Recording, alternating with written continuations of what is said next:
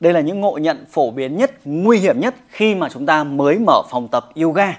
Chắc chắn rất nhiều bạn huấn luyện viên chúng ta mong muốn mình có thể mở một phòng tập yoga riêng cho mình đúng không các bạn?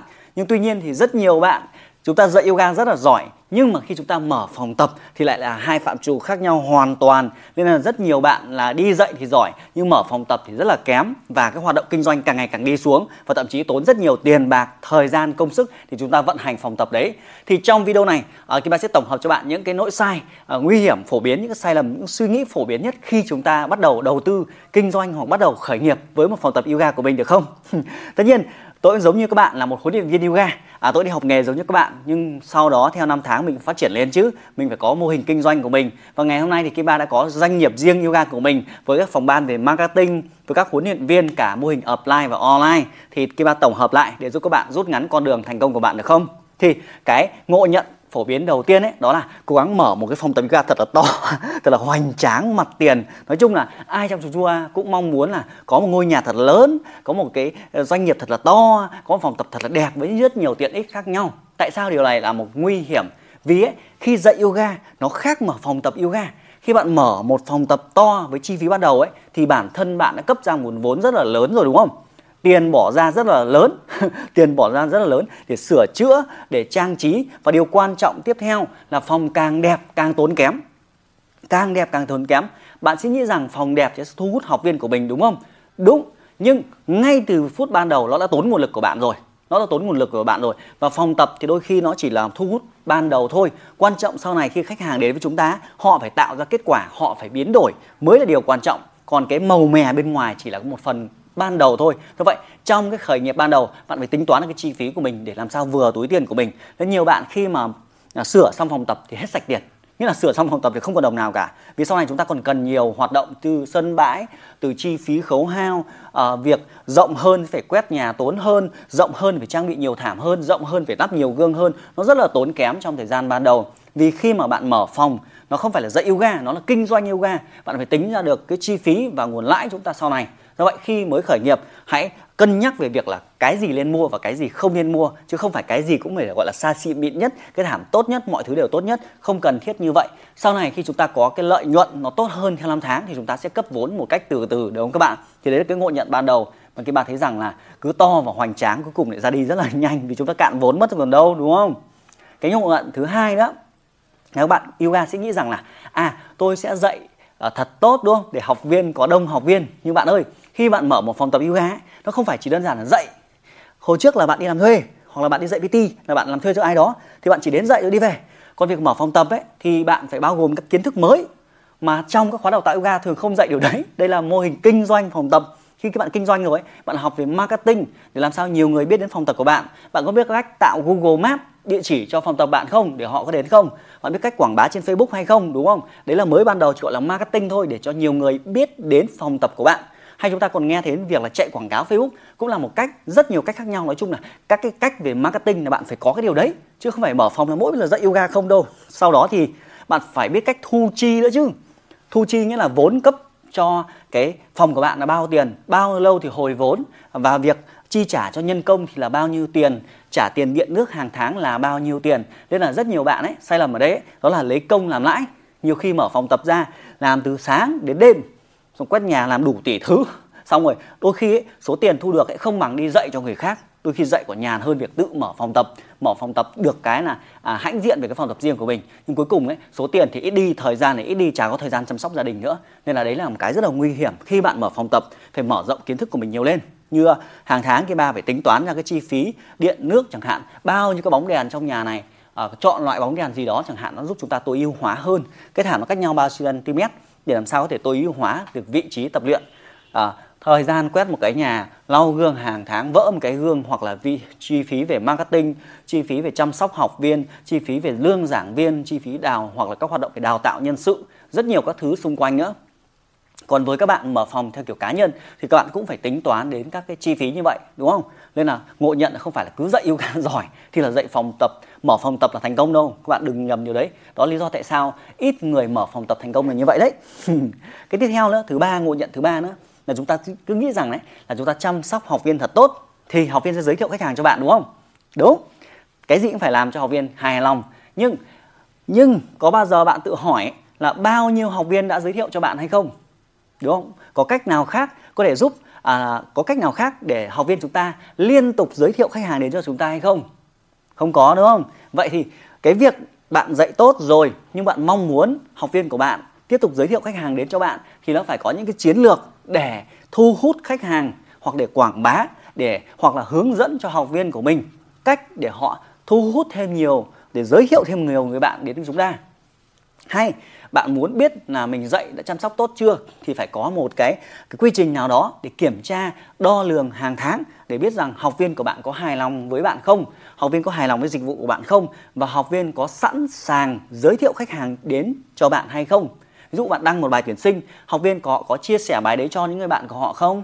Có không? Bạn phải kiểm tra về điều đấy. Có một từ khóa trên internet gọi là NPS NPS là một cái công thức để đo lường sự hài lòng của khách hàng và sự sẵn sàng mời thêm những người bạn mới đến dịch vụ lớp học của bạn.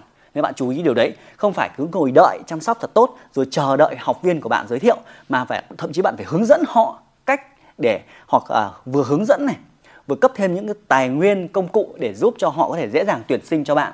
Ví dụ cái ba triển khai cái một cái ebook à một cái một cái tài liệu yoga với những cái bài tập yoga tại nhà để giúp cho họ khỏe mạnh hơn. Cái ba phát cho học viên của mình và nhờ học viên uh, chia sẻ cho những người bạn xung quanh của họ. Thế thì họ cầm cái cái quyển đấy giống như quyển sách cá nhân của cái ba xây dựng đi. À, học viên chia sẻ lại cho đồng nghiệp của họ là à bạn chưa tập thì tôi tập ở phòng A phòng B. Thì thầy giáo phòng tập đấy có cái tờ này Ờ, để bạn thể tập theo, bạn xem, bạn tập, cải thiện cổ vai gáy các bạn ngay tại văn phòng. Bạn lật ra là thế ok. Thế thì còn nếu bạn thấy tập hay thì đến đi tập với tới nhé. Nghĩa là mình phải dạy, mình phải hướng dẫn học viên của mình, họ hài lòng rồi, nhưng phải hướng dẫn họ, chứ không phải ai cũng là nhân viên bán hàng đâu, đúng không? Làm sao họ có thể dễ dàng tuyển sinh đến cho bạn được? Đó, thì bạn phải chú ý về điều đấy. Và tiếp theo nữa, cái ngộ nhận thứ ba nữa là cái sai lầm thứ ba nữa, là chúng ta lúc nào cũng là lớp yoga cộng đồng, lớp yoga ờ, bà con gì đó chẳng hạn, thì cái đấy là tùy bạn bạn đặt tên thôi. Nhưng có khi mà bạn triển khai một phòng tập ấy thì bạn phải thiết kế được cái uh, chuỗi dịch vụ của bạn. Chuỗi dịch vụ là như này khi học viên của bạn đến tập một lớp rồi nhung thì thông thường bạn chỉ nghĩ rằng là họ tập hàng tháng hàng tháng hàng tháng thì bạn phải thiết kế ra những dịch vụ cao cấp tốt hơn nữa. Khi học viên đến với bạn học lớp 300 rồi bạn có dịch vụ nào tốt trị giá 500 nghìn một triệu để cho họ không? Giống như bạn đã từng đi bạn là bạn mua con xe máy đi thì ngày đầu tiên thì bạn có thể là xe Everest đúng không? Sau này bạn có điều kiện hơn bạn có muốn đổi Everest sang SH1 không? Hoặc là à, uh, SH chẳng hạn. Hoặc là bạn đang đi một con xe là Vios, ô tô Vios thì sau này bạn muốn nâng cấp lên thành uh, cái gì đó Santa Fe ờ, Sofia gì đó tôi không nhớ. Nhưng nói chung là nó tốt hơn. Vậy thì trong một cái phòng tập của bạn ấy thì không chỉ chỉ có một sản phẩm được mà nó phải có nhiều dịch vụ lớp học. Bạn phải học cách thiết kế dịch vụ lớp học. Dịch vụ lớp học. Ví dụ lớp cơ bản rồi nhá. Hoặc lớp chuyên biệt về giải phẫu à chuyên biệt về trị liệu. Xong lớp chuyên biệt trị liệu rồi có thể lớp chuyên biệt về giảm cân. Lớp giảm cân rồi có thể lớp chuyên về uh, tăng size vòng mông chẳng hạn ví dụ như vậy. Hoặc có những workshop đặc biệt với cao cấp hơn chẳng hạn. Nghĩa là chúng ta phải có những cái uh, chuỗi sản phẩm với cái giá thành đắt hơn với cái chất lượng tốt hơn chẳng hạn ấy. Thì khi học viên đến thì bạn mới có thêm nhiều nguồn thu được chứ nếu bạn chỉ có lớp học đại trà ngày qua ngày thì lớp học của bạn nó không có gì xuất sắc và học viên muốn có một trải nghiệm tốt hơn thì cũng không có. Ví dụ như là uh, những học viên ấy mà họ tập luyện với Kiba rồi sau đó họ mong muốn họ có thể hiểu sâu hơn thì Kiba có những chương trình workshop dành cho học viên dành cho học viên luôn. Đó. Hay uh, cũng là uh, học viên đấy sau này họ đằng nào họ tập PT thì họ mong muốn họ trở thành các con người hiểu biết hơn thì họ có thể học cái gói tập là huấn luyện viên nhưng mà dành cho học viên họ học chương trình đấy xong, họ có thêm sự hiểu biết, họ tự biết cách chỉnh sửa. Vậy thì khóa đào tạo huấn luyện viên của Kim Ba cũng tương tự như là một cái chương trình cao cấp dành cho học viên. Và khi bạn trở thành huấn luyện viên rồi, bạn muốn làm video như này, bạn tự tin nói chuyện như thế này, bạn biết cách về marketing, quản lý phòng tập, thì Kim Ba lại thiết kế lên một khóa học nữa dành cho các bạn mà sau khi học huấn luyện viên được gọi là liên tục tiến lên. Vậy thì cũng là nếu mà bạn chỉ có một sản phẩm, thì cái nguồn thu bạn rất là thấp. Nhưng nếu bạn tạo ra nhiều sản phẩm tốt hơn tốt hơn, thì học viên của bạn được trải nghiệm chất lượng tốt hơn và bạn có nhiều nguồn thu hơn đó nên là khá nhiều cái ngộ nhận là chỉ mong muốn là phòng thật đông. Đôi khi không cần đông nhưng mà cái doanh thu nó rất là lớn. Nó tốt hơn rất là nhiều so với phòng tập hoành tráng to và hoành tráng. Đúng không các bạn? Và cái cái cái tiếp theo nữa cái ngộ nhận tiếp theo nữa là bạn cứ nghĩ rằng là bạn chăm chỉ bạn cố gắng thì phòng tập bạn phát triển. Thì có một cái sai lầm đấy là không xây dựng đội nhóm. Một mình bạn thì làm sao mà có thể phát triển được? Một mình bạn ấy, thì có mãi mãi level về sau nó chỉ là một cái phần nhỏ thôi. Do vậy để tăng trưởng khi bạn bước vào mô hình là kinh doanh phòng tập thì tư tưởng chúng ta sau này cũng sẽ phải xây dựng đội nhóm. Xây dựng đội nhóm thì nhiều bạn nghĩ rằng là à tôi không biết về marketing tôi đi thuê có được không? Được. Nhưng bạn có bao nhiêu tiền mà đòi thuê? Trong thời gian ban đầu khi bạn thế mình phải tự quay video mình tự đăng bài trên facebook mình tự làm youtube mình làm hết. Trước giờ mình làm hết.